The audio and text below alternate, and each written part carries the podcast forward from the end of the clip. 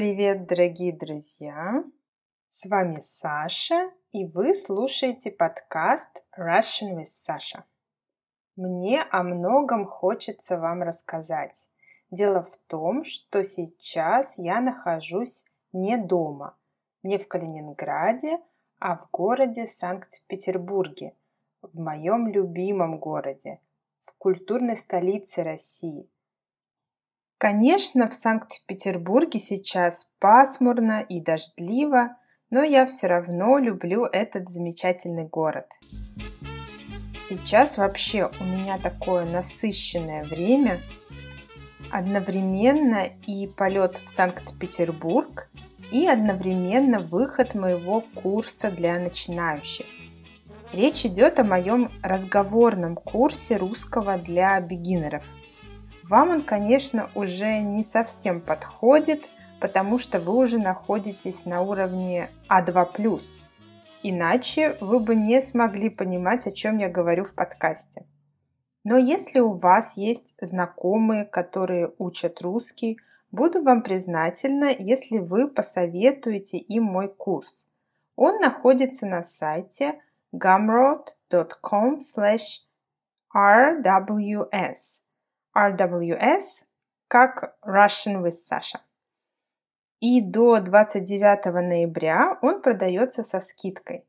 Это первая часть курса, где 7 уроков. Но каждый урок содержит много информации.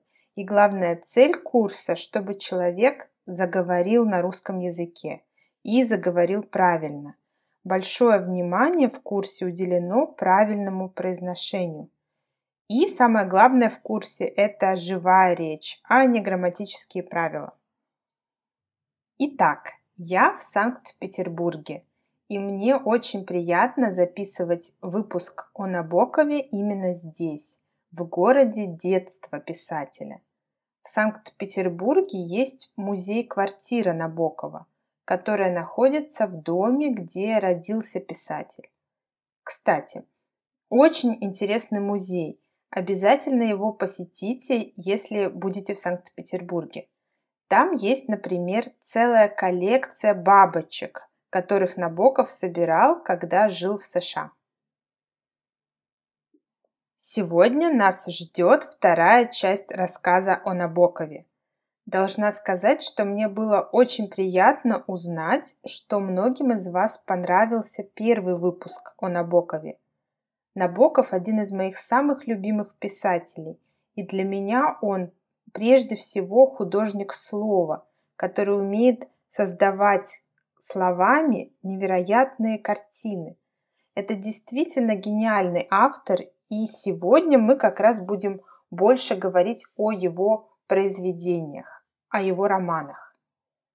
Но прежде всего я бы хотела с вами послушать сообщение, которое мне прислал Карлос. Давайте послушаем его вместе. Добрый день, Сача. Я хотел бы записать аудиосообщение для вас. Меня зовут Карлос, и я из Барселоны. Сейчас изучаю русский язык самостоятельно. Недолго назад я подписался на транскрипты выпусков на Патреоне. Я только что послушал серию эпизодов о том, как вы изучаете языки. Мне очень понравились они. По-моему, они очень интересные и полезные. Я выучил много новых слов. У меня есть вопрос. Может ли вы записать эпизод с советами о том, как работать и практиковать своим подкастом? Думаю, это будет полезно для всех. Я очень люблю твои материалы на Патреоне. Спасибо за внимание и пока-пока. Карлос, спасибо большое за сообщение. Ты очень хорошо говоришь по-русски, мне очень понравилось твое произношение, оно на очень хорошем уровне. Такое не часто встречается. Ты действительно достиг больших успехов в изучении русского. Спасибо еще раз за твое сообщение. И, конечно, я всегда очень радуюсь, когда мне пишут мои слушатели или подписчики в Инстаграме о своем опыте изучения языка, о том, какие выпуски подкаста интересны и о чем я могла бы рассказать в следующих выпусках. В следующий раз как раз планирую выпуск о своем опыте изучения испанского и итальянского языков. И также расскажу о том, как эффективно пользоваться транскриптом подкаста и как работать с транскриптом и подкастом. Так что присылайте ваши сообщения, буду очень рада аудиосообщениям. Если будет нужно, могу дать комментарий по поводу вашего сообщения, по поводу произношения, ошибок, может смогу дать вам какой-нибудь полезный совет – так что не стесняйтесь, пишите, записывайте сообщения, задавайте вопросы. В сообщении можете рассказать немного о себе. Откуда вы, почему учите русский, как вы учите русский, какие выпуски подкаста вам больше нравятся и о чем бы вы хотели услышать еще. Ну хорошо, а теперь продолжим наш разговор о Владимире Набокове. Итак, Набоков живет в Германии, в Берлине, в самом центре русской эмиграции. Именно в те годы в Берлине жили многие русские поэты и писатели, например, Иван Бунин, Максим Горький, Борис Пастернак, Сергей Есенин, Владимир Маяковский, Марина Цветаева и многие другие. Берлин называли литературной столицей русской эмиграции. И в эту среду русских писателей попал и Набоков. Он даже вместе с несколькими малоизвестными писателями организовал тайную литературную группу, которая называлась «Братство круглого стола». И также в Берлине Набоков встретил свою будущую жену Веру Слоним. Спустя два года они поженились. Но поженились тайно, потому что, опять же, ее родители были против их брака. Вскоре после свадьбы вышел первый роман Набокова «Машенька». Интересно, что сюжет романа тесно связан с эмиграцией. Главный герой романа, Ганин, живет в Берлине в русском пансионе. Пансион – гестхаус. Один из его соседей все время говорит о приезде своей жены Машеньки из России. Ганин увидел фотографию Машеньки и узнал в ней свою прежнюю любовь. То есть когда-то Ганин был влюблен в Машеньку. И та старая любовь вновь вспыхнула в сердце Ганина – он даже поехал на вокзал в надежде встретиться с Машенькой до ее встречи с мужем. Но в последний момент он поменял свое решение, поехал на другой вокзал и навсегда уехал из Берлина. Сама Машенька появляется в книге только в воспоминаниях Ганина. Вообще считается, что этот роман Набокова – это такой роман «Подражание Бунину» like imitation of Bunin's prose. Иван Бунин – известный русский писатель. Одно из его самых известных произведений называется «Темные аллеи». Очень советую почитать. И вот, как только вышел роман «Машенька», Набоков прислал экземпляр своего романа Бунину и написал в письме – не судите меня слишком строго. Do me some justice. Но Бунин ничего не ответил тогда Набокову, только сделал пометку. Пометка a note. Только сделал пометку на одной из страниц книги. Ах, как плохо! Oh, that's awful. Однако этот роман Машенька принес Набокову известность и был очень хорошо встречен публикой. It was well received. Также в Берлине Набоковым были написаны романы «Дар», «Приглашение на казнь», «Отчаяние».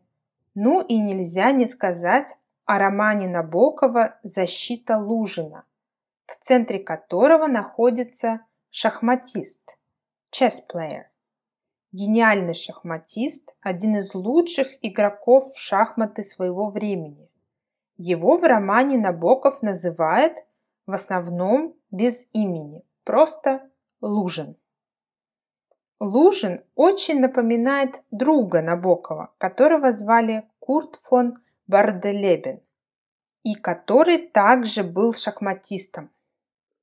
Также некоторые полагают, что прототипом главного героя является Александр Олехин, всемирно известный шахматист. В романе даже описана одна из известных шахматных партий с участием Олехина.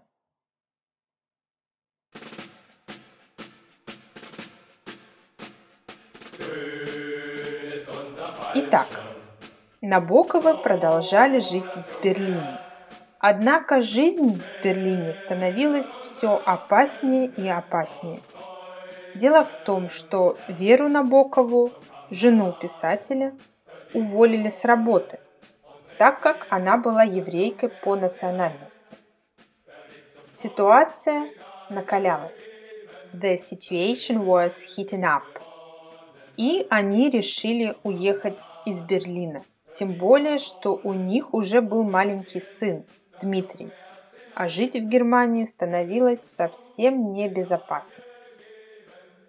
В 1937 году они уехали сначала в Париж. В Париже Набоков завершил один из своих самых известных романов – роман «Дар», про этот роман Набоков писал так. Она, книга «Дар», она была и останется последним романом, написанным мной по-русски. Ее героиня не Зина, а русская литература. This book was and always will be my last novel written in Russian. The main character is not Zina, but the whole Russian literature. После трех лет во Франции Набоковы бежали в США. В 1940-х годах Набоковы часто переезжали в поисках работы и жилья. Они побывали в Нью-Йорке, Пало-Альто, Мидлтауне, Кембридже и других городах. Какое-то время Владимир Набоков еще надеялся печатать свои произведения на русском – но вскоре был вынужден публиковать только на английском. Он писал об этом так. «Личная моя трагедия, которая не может и не должна кого-либо касаться, это то, что мне пришлось отказаться от природной речи, от моего ничем не стесненного, богатого, бесконечно послушного мне русского слога. My private tragedy, which cannot, indeed shouldn't be anybody's concern, is that I had to abandon my natural language, my natural idiom, my rich, infinitely rich and docile Russian tongue. В Америке Набоков начал преподавать. Он вел курсы русской и мировой литературы в колледже Уэлсли, в Корнельском университете, в Гарварде. Он читал студентам лекции о Пушкине, Достоевском, Тургеневе, Гоголе, Толстом, и его лекции всегда пользовались большим успехом. His lectures were always a great success. Первым крупным произведением Набокова на английском языке был роман «Истинная жизнь» Себастьяна Найта – ну и в Америке вышла в свет самая известная книга писателя «Лолита». Роман вышел на английском языке в 1955 году и был переведен Набоковым на русский значительно позже, уже в 1967 году. Многие называли и называют роман Лолита скандальным романом, эротическим романом. В США этот роман сначала не хотели печатать. Набокову удалось опубликовать роман только во Франции в 1955 году. И когда «Лолита» вышла в свет, многие издательства объявили роман Набокова порнографическим, а в некоторых странах этот роман вообще был запрещен. Однако сам Набоков говорил об этой книге так. Лолита – патетическая книга, рассказывающая о печальной судьбе ребенка, вполне обыкновенной маленькой девочки, захваченной отвратительным и бессердечным человеком. Но из всех моих книг больше всего я люблю именно Лолиту. Я не буду вам пересказывать содержание романа. Я думаю, многие из вас знают этот роман и читали его. Для меня самое страшное почему-то это концовка романа. Ведь они оба умирают, и Лолита умирает совсем-совсем молодой. Ее мне как раз больше всего и жалко. Мне раньше казался этот роман очень таким есть такое слово беспросветным. Беспросветный значит без света, темный, без надежды. Но после того, как я прочитала роман Фаулза «Коллекционер», Лолита мне уже перестала казаться такой беспросветной, потому что у Фауза герой, он уже мертв. Это уже не живой человек он уже совершенно не способен любить. И этим для меня так страшен этот роман. Ну ладно, я немножко отвлеклась. Итак, огромный шум вокруг романа принес Набокову огромную известность. Эта книга была и есть в списках бестселлеров, а права на экранизацию Лолиты стоили 150 тысяч долларов. Успех этого романа принес Набокову и некоторую финансовую независимость. Он переехал с семьей в Швейцарию, в городок Монтрё. В Швейцарии Набоков пишет один из самых необычных своих романов – роман «Ада». Роман был написан на английском языке. Есть несколько переводов на русский язык, сделанных не Набоковым – и все эти переводы считаются неудачными. В центре сюжета романа любовь брата и сестры Вана Вина и Ады Вин, которая является по сути инцестом. Инцест. Их любовь началась в возрасте 12 лет и длилась всю жизнь. Много причин помешали им быть вместе, и только к старости они смогли обрести друг друга. To be together. Но это только такой общий сюжет. Необычно в романе то, что действие его происходит не на Земле, не на планете Земля, а на антитере, на, на какой-то альтернативной планете. На этой планете правят англоязычные нации.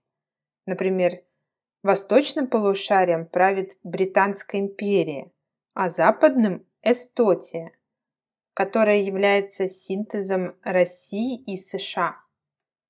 На этой планете, например, запрещено электричество, а телефонная связь, телефон работает на воде, поэтому вместо «алло» следует говорить «к воде».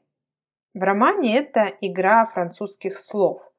«Алло» похоже на «аллё», что дословно по-французски значит «к воде». И так далее, и так далее.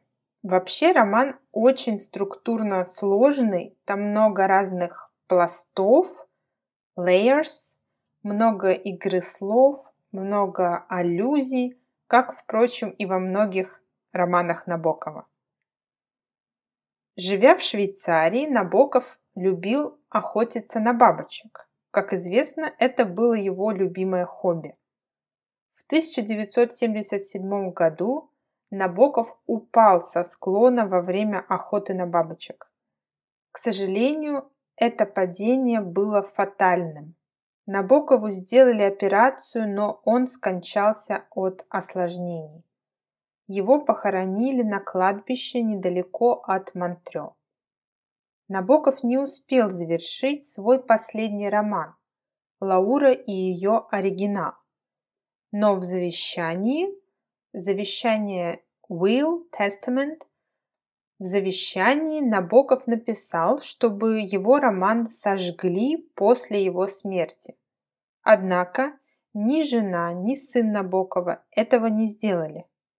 Дмитрий Набоков, сын писателя, сначала не планировал публиковать роман отца. Однако в 2008 году Дмитрий Набоков неожиданно изменил свою точку зрения и опубликовал роман отца. Уже даже есть перевод этого романа на русский язык. Однако роман не получил известности. И я, например, читала почти все романы Набокова, но об этом романе не слышала. Я даже не знала, что он есть и опубликован. Узнала я об этом только сейчас, когда готовила этот выпуск подкаста. Теперь мне очень интересно прочитать этот роман и прочитать именно на английском в оригинале, потому что русский перевод очень ругают, говорят, что он плохой. Да и на самом деле переводить Набокова мог только сам Набоков. У этого писателя удивительный свой неповторимый почерк, unique style, и каждое его произведение настолько пронизано разными отсылками, references, разными скрытыми смыслами, ключ к которым знал только Набоков. Ну хорошо, дорогие друзья, вот и подошел к концу мой рассказ о Набокове. Надеюсь, вам было интересно. Лично мое любимое произведение Набокова называется «Другие берега». Это, по сути, автобиографическая книга. Мне кажется, это самый, скажем, вкусный роман Набокова. Может, потому что я много занималась литературоведением – не знаю, но для меня читать этот роман огромное удовольствие. Ну что, дорогие друзья, напоминаю, что транскрипт подкаста доступен на сайте patreon.com slash russianwithsasha. Также на следующей неделе планирую опубликовать пост по двум последним выпускам подкаста, посвященным Набокову. Ну что, я с вами прощаюсь. Всем привет от прекрасного и дождливого Санкт-Петербурга. Всего вам самого светлого и прекрасного. Пока-пока.